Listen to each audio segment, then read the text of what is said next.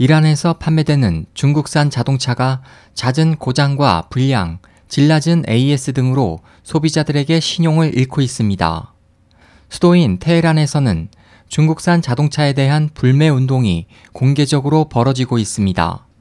최근 현지 언론에 따르면 테헤란에서는 중국산 차의 저품질과 형편없는 AS에 실망한 소비자들이 중국산 차량 구매와 사용을 보이콧하는 문구를 자신의 차량에 부착하고 다니고 있으며 이 같은 모습이 소셜 네트워크 SNS에 소개되면서 중국산 자동차에 대해 비슷한 경험을 한 소비자들의 불만이 가세해 중국 자동차 제조사와 현지 유통사의 품질과 서비스 개선 요구가 잇따르고 있습니다.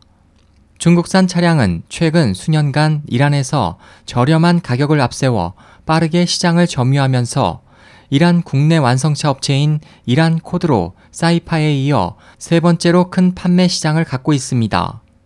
현재 이란에서는 중국의 자동차 회사 리판, 체리, 장화이 등이 2011년부터 이란 현지 자동차 회사와 합작으로 현지에서 주문자 상표 부착 생산 OEM 방식으로 조립 생산하고 있습니다.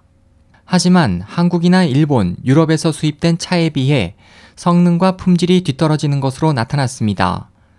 SOH 희망지성 국제방송 홍승일이었습니다.